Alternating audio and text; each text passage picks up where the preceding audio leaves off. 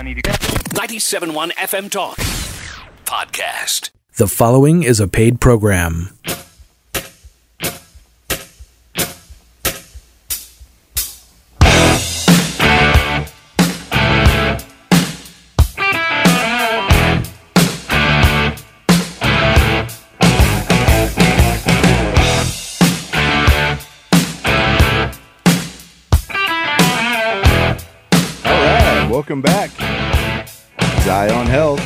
Is. It's Saturday. It's 10 o'clock. It's 97.1. So, Eye on Health. My name's Michael Jones. I got Dr. Steve Harvey Good morning. ready to go. We got Eric Beto Robert running the board. What's going on, Dr. Jones? And we have a mystery guest in the room. We do. Mystery. Stay tuned to find out who that is. I'm very excited because this is going to be a very pertinent talk- topic. We actually haven't talked about it in a while, mm-hmm. but it probably affects pretty much everyone that's listening knows someone that this topic affects, correct? Absolutely. More than one. Would you guess? When you see? So, Dr. Harvey, who do we have on today? we have, drum roll, brrr, we have Dr. Arturo Taca. Dr. Art Taca. Uh, Dr. Taca is uh, someone I've been friends with for a long time. He is board certified in general psychiatry, uh, also board certified in addiction medicine.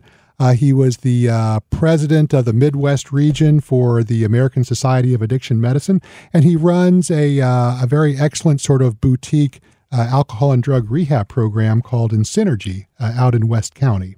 And the website for InSynergy, so um, listeners can log in and check it out, especially while we're on commercial break. Yes. Yes, is uh, and and so be careful with the spelling here. Yes, correct. It's I N S Y N E R G Y S T L dot com. I N S Y N E R G R R. In, InSynergy, STL.com. Yes. That's right. There we go. Also, okay. this one's easy 314 649 STOP. Yeah. 314 649 STOP. That's the number you can call to get someone help. So, Yes. very excited for you to come on, Dr. Taca. I can't wait to talk to you about this. Um, what do you mean, first of all, before uh, this is kind of a loaded question here. Quickly, what do you mean by a boutique addiction practice?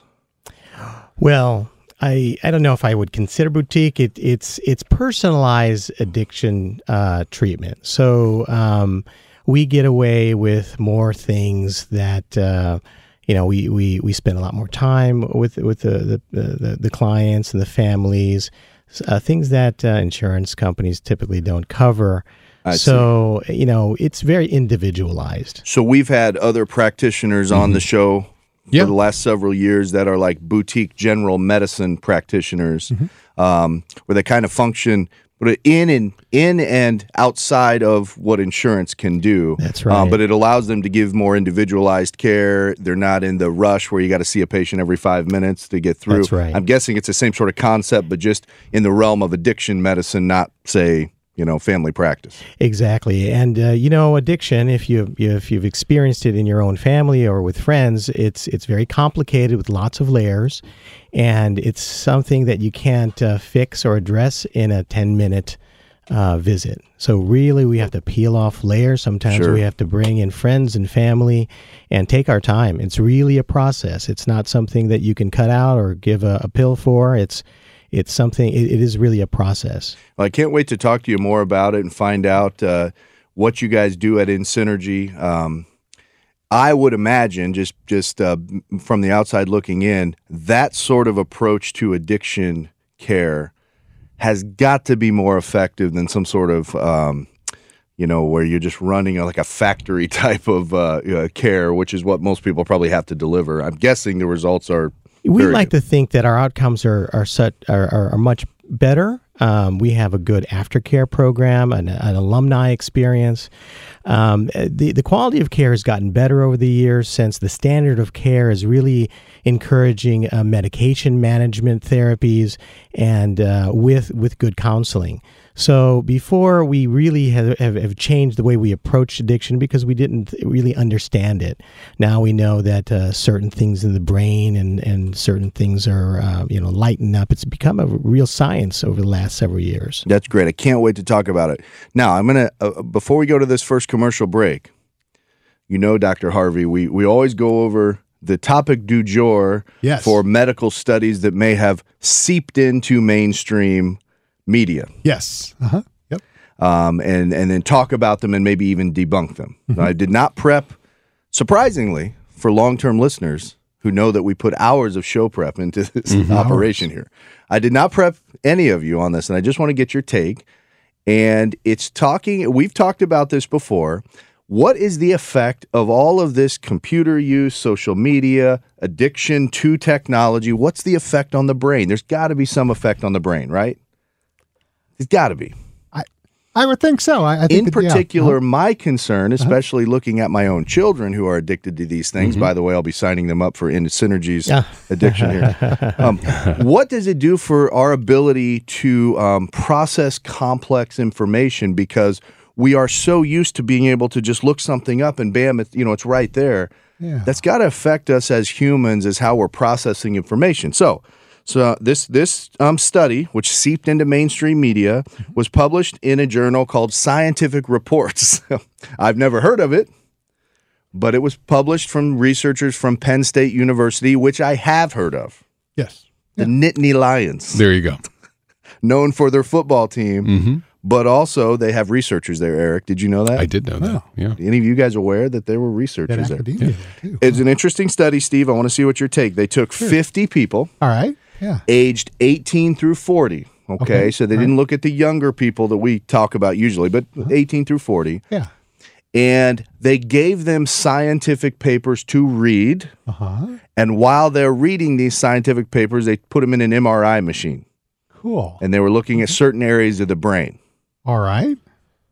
And what they found is they gave these people surveys as to how much they use technology in any given day.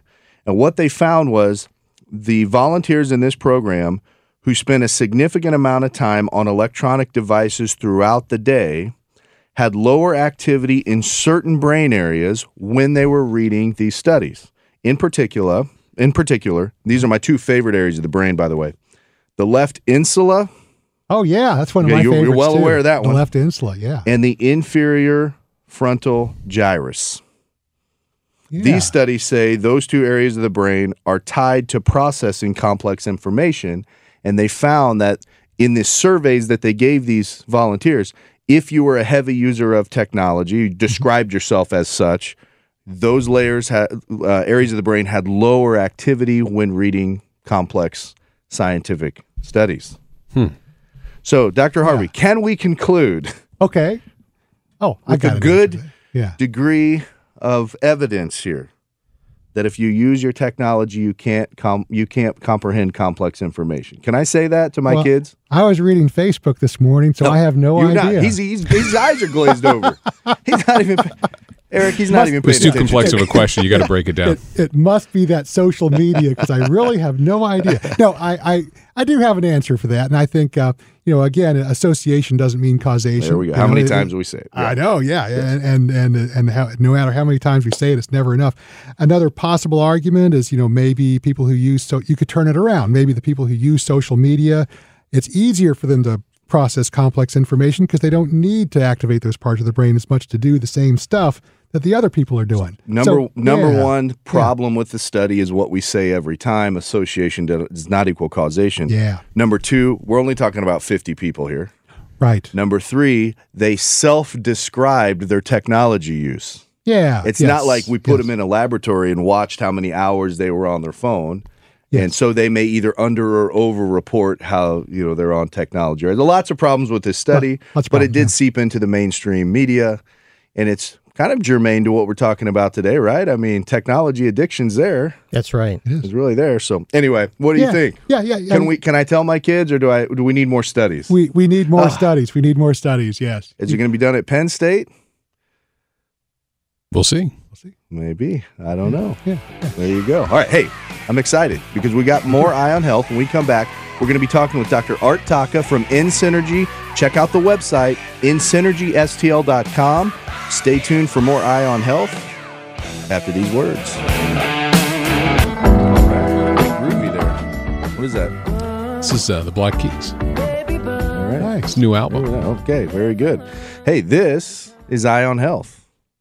Every Saturday from 10 to 11 here on 97.1 FM News Talk, we're talking about things related to your health. My name is Michael Jones. I got Dr. Steve Harvey here. We got Eric What's going on? running the show. Excited about yield curves? Always excited about yield curves. But most importantly, we have Dr. Art Taca here. Dr. Taca is from InSynergy um, Addiction Services. That's right, Am I getting yeah. it right? It's like a boutique practice for addiction um, medicine. Yeah, we like to call it individualized. Sure. Yeah. Every, individualized uh, addiction care. Yeah. Um, boutique, you think you're going to go in there, maybe get your hair and nails done, nice, get yeah. a little bit. Get your hair cut. You should add More than just an addiction practice. there you yeah. go. I'm not kidding. yeah. Um, Dr. Taca, before we get in, we we're talking off, of course, all the best conversations happen in the commercial break. but we'll get into what, what you do. I'm just a little curious on your so you're you're you're board certified in psychiatry, but also addiction medicine. That's right.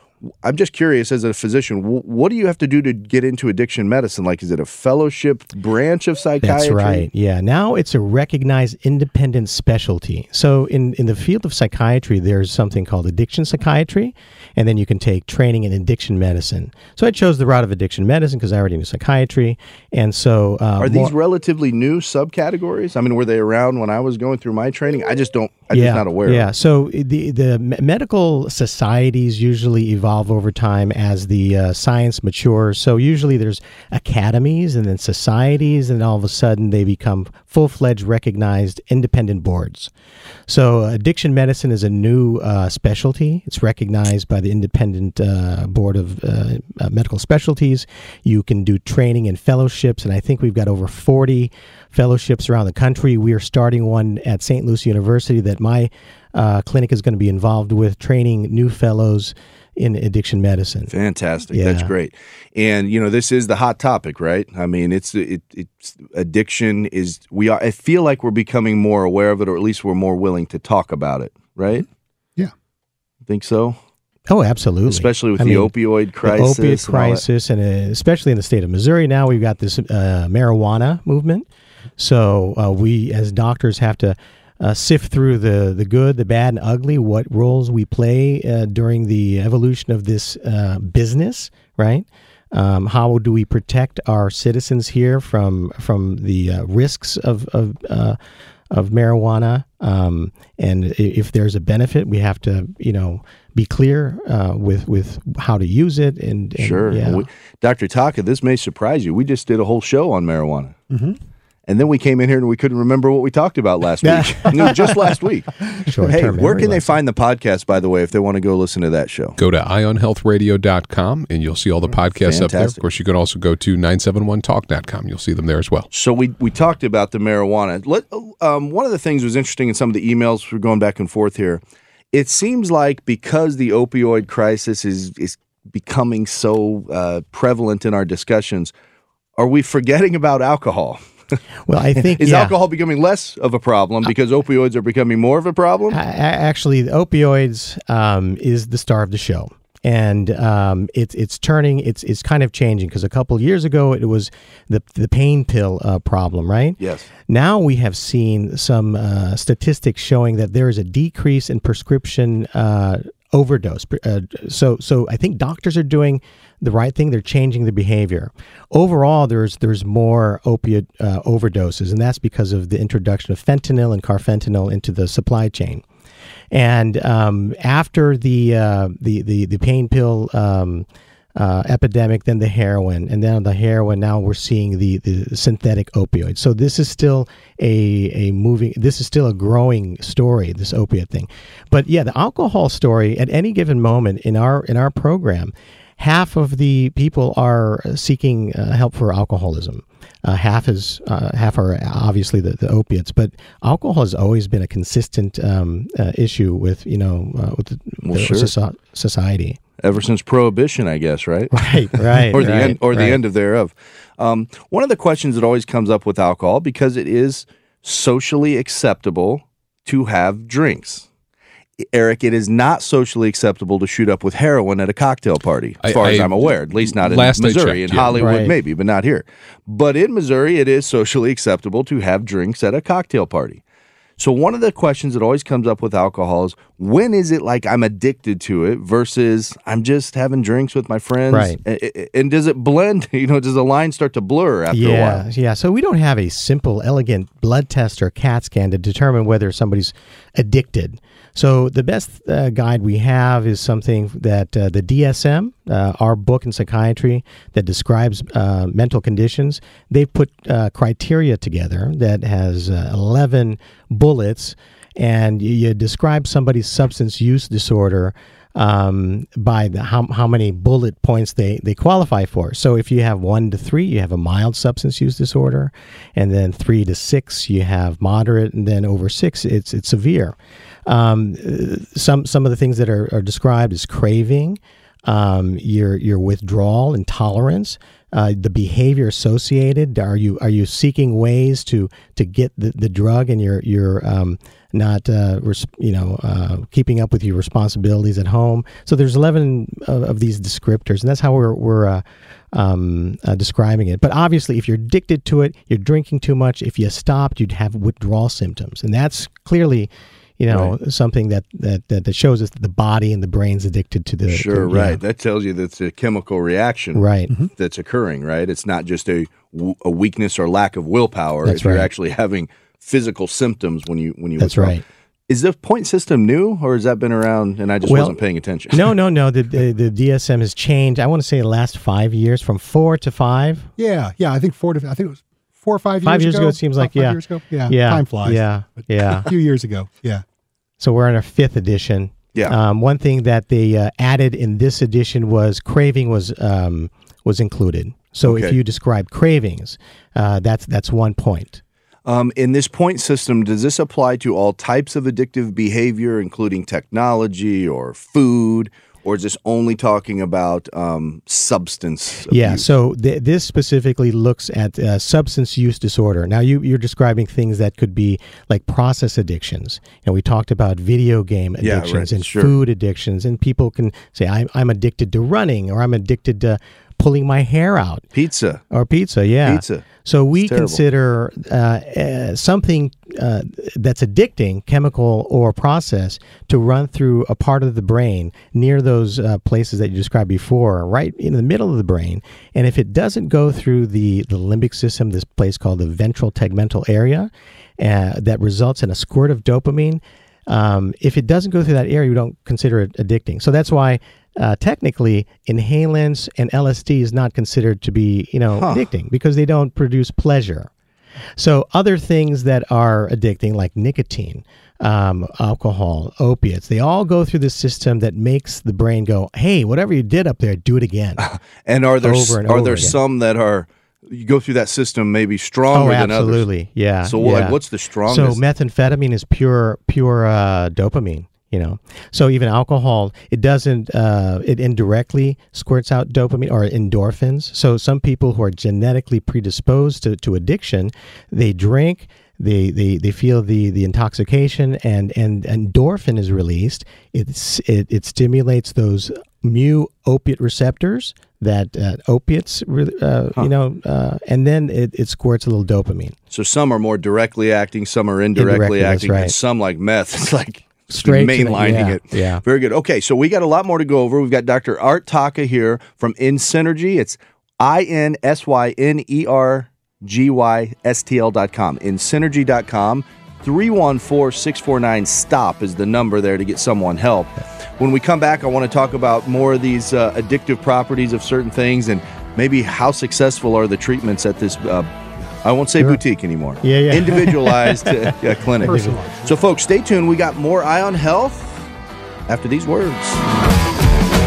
We're here, FM News Talk 97.1. This is the Eye on Health Show.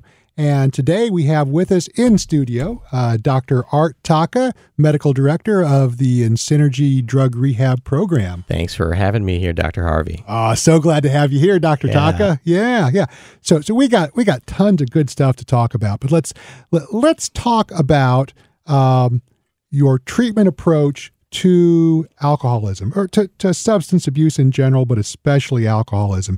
Can you kind of walk us through uh, what an evaluation is like and what, what some of the treatment options right, are right, for, right. for so people who come in? we were kind of talking off off the air about why talk about alcoholism. Well, at any given moment, uh, we have a half of our census is alcoholic uh, alcoholics. Yeah. Um, alcoholism still remains a, a- to be one of the biggest uh, preventable uh, causes of death in the United States. It's actually number three. Yeah. So number one is nicotine. Nicotine still kills half a million people every year. Yeah. Behind that is diet and, and, and, and immobility issues, right? And then um, at uh, almost ninety thousand uh, deaths a year is alcohol. wow. And uh, just to compare that with the opiate crisis, and everybody's, um, you know, uh, throwing their hands up with this opiate crisis, that's at 70,000. So still, alcohol kills more people than the opiate crisis Wow. right now. Oh, So, um, and, and, and, and out of the, uh, uh, the motor, the, the, the, car deaths, about 10,000 a year, uh, over 30% is directly related to alcohol. So you can eliminate uh, 30% of the motor vehicle accidents deaths by eliminating alcohol. But we tried that one time and it didn't work. right, right. Yes, we, we had that little period in history, Yeah, and it yeah. didn't go too well. So, Yeah. so the approach would be somebody obviously calling for for information, and, and they come into the um, to the clinic. We assess them for um, uh, medically. We have to see if they're they're uh, in need of with uh, treatment for withdrawal because alcohol is one of the few substances that is very dangerous in withdrawal. Yeah. So if somebody, like I said before, if somebody is drinking and then you you, you, you can't stop because of uncomfortable feelings or sweating or, or high blood pressure, you you have to address that medically. If you don't, you have a high risk of seizure. Yes. And then you've heard of the DTs, right? So mm-hmm. there's a high rate of mortality uh, when you hit the you know that that period about three days after the last drink. People can get delirious and confused and have seizures quickly. Yeah, And yeah. so, if you don't treat that medically, um, that's the first thing we do. We assess if they're uh, medically stable. yes. And so, uh, if they come in and need for for wi- withdrawal treatment, we have to use medications, and we have to instruct the patient. Listen, we can oftentimes do this as an outpatient. Here's a list of uh, standard medications that'll keep you comfortable.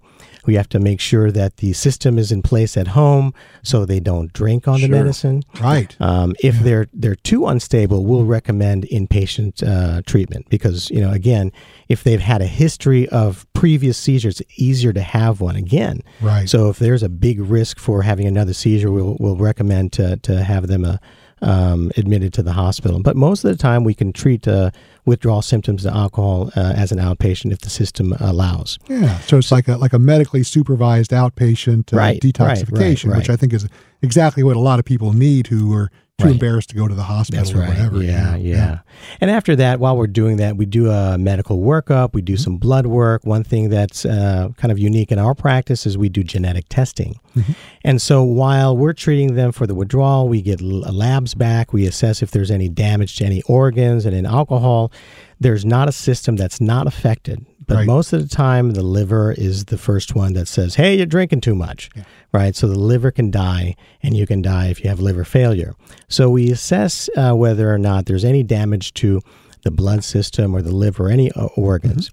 And then after a couple of days, we get genetics back and we determine whether or not um, um, how they metabolize certain medications, and if there's depression that's that's leading them to drink, and wondering if this medicine is better than the other medicine based on um, uh, metabolism. Uh, there's a lot of things you can do with with genetics. It's it's still a very young specialty, but uh, we're going to be talking about genetics in in in most of our specialties Yeah. um, soon. I'm, I'm, I'm for sure uh, for that. So once we get a medical workup, make sure that they can um, they um, they're they're stable and not at risk for any um, you know uh, seizure. We introduce them to the to our um, comprehensive program. So they will see me. And I'll assess whether or not there's a psychiatric or psychological problem that I can chase, whether there's a depression or whether there's a different kind of depression called bipolar depression. The, the, the importance of determining that is because bipolar uh, disorder doesn't respond to medicines that are, are used for depression. Right, they're quite different. They're quite. yes. They're actually the uh, the opposite. So we really got to determine uh, what kind of depression do you have? Do you have bipolar? or Do you have regular depression? Um, a lot of other things that uh, show up is is uh, anxiety disorders, insomnias, and ADHD. Believe it or not, ADHD. And so ADHD, the the reason why they're at risk is because of their impulsive nature. So people who have ADHD have, you know, they're impulsive, they're a little hyper, and they're quick to um, to do risky behavior. And so we've got to actually treat that first, identify it and treat it. Dr. Taca, how often is there an underlying psychiatric condition Uh, I in addiction? I usually expect something to pop up, um, especially during the the first few months, because there's something called post acute withdrawal symptoms. So so when when somebody's using opiates or alcohol for a long period of time, we sober them up, and they're just not feeling right. We don't know if it's a brewing bipolar or a pre-existing depression, but your brain and spine are not firing at the same speed. They may re- they may report insomnia, irritability, things that may look like a disease, right? Yeah. You know, a psychological issue, but it's really kind of the substance uh, uh, leaving the system and causing some problems. So I'm always expecting, hey, you know, I'm always asking, how's your sleep? How's your uh, your energy? How's your concentration? Um, and sometimes it's actually a direct uh, cause of the, the substance kind of uh, leaving, and the brain and the spine. So that would be after they they're trying to stop. How often is a psychiatric condition what got them into the addiction in the first place? So usually that's why our program is usually it starts at three months. So usually in three months we get to usually determine, hey, you know what, you, you know you've been really up and down, and boy, you've come in here and you've been really hyper, and you know you've been sober for like two and a half months, and you're telling me that you're you know you're buying things and and and and uh, not sleeping for a day or two. Right. Do you have a relative with bipolar? Oh yeah, I forgot to tell you, my twin brother had bipolar. Oh okay. Right. So usually in about three months, we get we're pretty sure what may be brewing. That's why we like to do uh, you know long long uh, treatments because Yeah. you can't get uh, anywhere just you know sure. a month. Yeah, You know. yeah. It sounds like that's one of the big advantages of that type of program. Because, Right. like, if someone goes to the hospital for five days, they'll never, they'll ne- that stuff will never be detected. Right. Or if someone just sees a doctor, you know, once a month or something, also that kind of stuff will miss, never be yeah, detected. they miss everything. Yeah, and, and our patients are notoriously, you know, um, uh, I guess, um, non-compliant, or they don't report everything. Right? They don't. They don't They don't report, report everything. anything, Yes, yeah. they don't. They don't report everything. Yes, yeah. yes. So we have to watch them, and we watch them for th- you know th- three months and see if there's any reenactment. You know, whatever that is. right. Yeah. And we have a team of people that kind of um, you know watch uh, because they're in the in the Yeah. clinic uh, several times a week. They're seeing the therapist. They're doing groups. They see me, Uh-huh. and we all have a treatment uh, uh, staffing every week, and we kind of say, hey, compare notes. Right. Yeah. Yeah. So, so a lot of it's evaluation and finding other conditions that you can treat, other conditions that are probably feeding the drug, the, the Yeah, substance yeah, abuse problem. yeah, Yeah. Yeah. And how about? Uh, I think some of our listeners would be interested in learning more about the the medications that can help in uh, in substance abuse. Right, Like right. Medications for alcohol. Yeah, so alcohol. We can talk about alcohol. I mean, there's there's now FDA medications. They've been around for a long time that treat different addictions for for smoking, for opiates, and, and for alcohol. Yeah. So in the case of alcohol, there's been uh, the uh, three main medications that have been approved. One's called uh, disulfiram or antabuse, and what that does is when you drink, you get sick. So it inhibits an enzyme that breaks down all the alcohol. It's like direct punishment when It's, someone that's drinks. right. Spanking Right. somebody when they, Boom. they, they misbehave. They You call drink, it you negative puke. reinforcement. That's right. That's right. Negative reinforcement. Yeah, right. yeah. Uh, very See, helpful. I Can we went to- get every I went to medical school. As my kids go to go to college, Yeah. is that can we just get a prescription Sure. for them Hey, on that? great Just go and idea. head it in. right, you know? right, right. You just take been- one of these before you go out on Friday. That's been available since the 80s. Yeah. Right. So um, in the 2000s, another medication that was uh, uh, developed was something called acamprosate or Campral. And that suppresses a chemical in the brain that is usually high when you're going through detox or when you're um, uh, d- drinking too much, called uh, glutamate. So it suppresses glutamate and increases GABA, and it uh, tries to uh, uh, get the balance back. Um, and then the last um, uh, uh, compound is called naltrexone. Naltrexone is pretty interesting. It's been around since the, the 80s as well, and it's an opiate blocker. And so one would think, well, why does it work for drinking?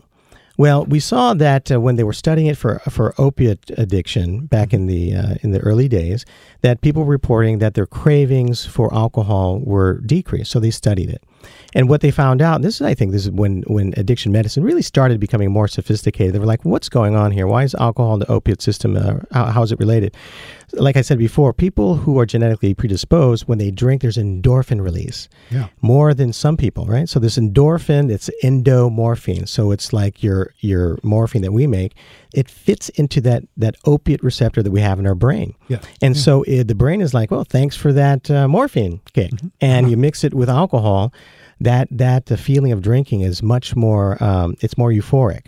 Yeah. So uh, if you can imagine, if you block that opiate uh, receptor with naltrexone, it can decrease that that euphoric feeling that was that, that that feeling that was once linked to euphoria. Yeah. So, so so basically, drinking isn't as fun anymore. It's not as fun. Not as fun. Right, Okay. right, right. Yeah. Yeah. Uh, the, the the problem with all these medicines that that uh, you have to take a pill, and you don't know where everybody's kind of commitment level is. Right. So some people are like, well, I don't- I don't want to stop drinking. It's too fun. Um, so they'll stop the pill. Right. So if they want to just, uh, you know, they may uh, get prescribed, but it, there's never a second or third uh, uh, refill. But so the, the newest uh, uh, uh, innovation recently is the the development of naltrexone in a one month injection. That's Oh, called yeah, Vivitrol. And that that's awesome. Yeah, yeah. Take So it out of their hands. Take it out of their hands. Right. Yeah, and we we we uh, have a lot of experience with with Vivitrol. It works really really good um, for for for alcohol, and also it's got an indication for for opiate dependence as well. So once they get a shot, they got that medicine in their system for a whole month. That's right. Which is awesome. That's right. Yeah. Yeah. Nice. Nice. Very good. All right. Hey, great information. Hey, Dr. Taca, when we come back from this break, I do want to talk about something that me and Dr. Harvey talk about all the time, which is what's better, medicine or counseling? Okay. Or both? Yeah. Okay. Yeah. Let's talk. All right. All right. good. Stay tuned. We got more Eye on Health coming back after these words.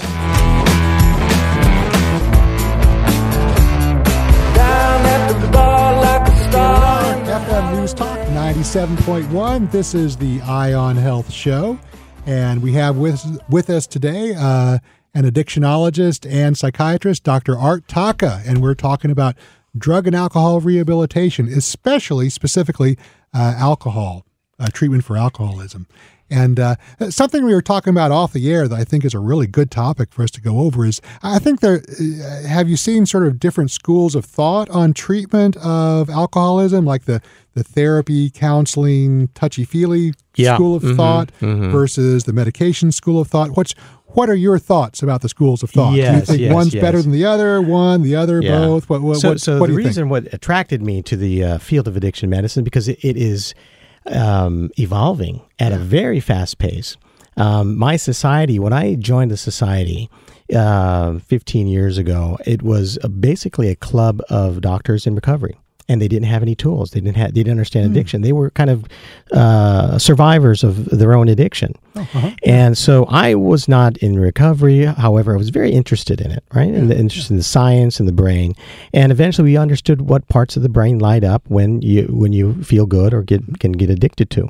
And the the th- nice thing about the addiction society is, you know, these people, the, the old guards, and that they didn't have much tools. They really embraced science. They embraced the the, the new innovations, and it really uh, appealed to me because you know, in other in other uh, mature fields, there's nothing really new, right? But addiction's new. We don't know what's going on. In the 80s, we thought it was a fried egg in the brain, and we thought it was not enough religion. that. This And is your brain on drugs. Yeah, we don't think that anymore? Yeah, right. I missed that cool memo. Yeah. Now we talk about the brain as you know, like you said in the beginning, the insula lighting up, the amygdala. These are parts of the brain that that that that talk to the big part of the brain. You know, if you think about the brain as the deep part of the brain being the lizard brain, mm-hmm. and then the the big part of the brain, the cortex, is the wizard brain. So, you know, they talk to each other. You know, the lizard brain just wants to have fun and get high and have sex and play all day. The wizard brain goes, No, you can't do that. You got to go to work tomorrow. You got to make, you got, you know. But the lizard brain goes, Come on, let's just do it one more time. No one caught you. Your depression went away. So actually, they, they do have projections going back and forth. And um, so, you know, um, we have to respect that there's a part of, of the brain that responds to counseling, usually the wizard brain, because that's the executive center. That's where we make sense of everything, right? And then we, we develop uh, medications that target the lizard brain that calm that down. Ah. So the question oftentimes, is what's better, the counseling or the or the medications? And in reality, your best batting average is if you attack both. Yeah, So you cut you you reduce the cravings by by focusing on what's what's uh, what's um, lit up in the in the in the lizard brain, Mm-hmm. and then you go to counseling, and then you you you you you uh, you develop more tools, you know. And all these are layers, right? You know, the Viv- the Vivitrol shot is a layer. It's not a cure. It doesn't eliminate or cure alcoholism. Um, you've got to make your own changes, and you do that with guidance uh, through through counseling. And so it really is you have the best shot when you mix the two of of, of uh, counseling that that uh, the wizard brain responds to, and uh, possibly medications that that can be very very helpful in toning down the activity of the lizard brain. And it sounds like the uh, boutique clinic at InSynergy delivers this delivers this great. Okay, Dr. Taca, we're coming to the end of the show here. Let's say we've got a listener sitting out there, and either they themselves feel like maybe they have a problem, or it's a family member that feels like maybe they have a problem. What is the first step? First step is they can get some information. We've got a great website. Again, it's insynergystl.com. If you're you're you're um, overwhelmed with all this information, we talked a lot about, you know, genetics, the influence of genetics, and and and, and medical conditions that that. Uh, that promote addiction behaviors. And if you think that you want some information, you can call us 649 STOP, 314 649 STOP. We've got people call, answering the phone um, 24 7, so don't be shy. Oh, great! So, Yeah. so you could call now. Right, right this This is it. This, is, the it. show Yeah. that's there's We're on you've call. Got, you have a problem. Yeah, you. yeah, That guy right there. yeah, Call. There's someone's going to answer the phone, right? yeah. Put Yeah. down the beer and call. There you go. Yes, yes, yes. Don't yes. don't drive though. Don't drive. Just Take- take an Stay put for a minute. Yeah. Yeah, Right. take an And, Uber. and And Doctor- sometimes it does take something like hearing something like this. no, absolutely, because Yeah. there's a lot of guilt and a lot of shame, and you know sometimes um, no one wants to talk about uh, loss of control. Uh, but it's not a, a lack of uh, religion or personality or anything. It's a biochemical situation where the brain is kind of um, hijacked. you know, for that person who may be considering a call right now or, or may have a loved one, you know, what's you, you mentioned about three months. I mean, do you see? It, I have to imagine it's extremely rewarding seeing a breakthrough with patients that come in the door with a substance use disorder, and after a period of treatment, you know, is there? Oh, when, when they come back and they're like, "I'm out," and I it, life is Yeah, different. yeah. What's It's- that like? It's great. I, I love it. I mean, you we have an alumni group that come in and they're out of the they're out of the program, but they come in and share their experience with the people in in the program. Mm-hmm. And a lot of these guys are just normal people. You know, some of them are are heads of industry. Some of them are just you know normal people, and they come in and say, "Listen, I'm just like you. I had that lizard brain in control." And it doesn't matter who I am, what my last name is. My lizard brain is just like your lizard brain. And uh, this is the way I got healthy, and and treatment is possible. And look at me. And the testimonials are great because they're just so so inspiring. Well, that is Wonderful. fan- fantastic. Great. Thanks for the information. InSynergySTL.com, 314-649-STOP. Dr. Taca, we got to have you back Thank in you, yeah. because that hour, that hour seemed like it by. took 10 minutes. So Yeah. we got a lot more to talk about. Also, stay tuned for On the Money. Big week. You want to talk about lizard brains. you talk about the guys Yeah, on that Wall was Street. Wednesday. Yeah. the lizard brains are out. Stay tuned for On the Money with Bob Stockdale. We'll see you guys next week, right? Ciao. Thank you. Get more at 971talk.com.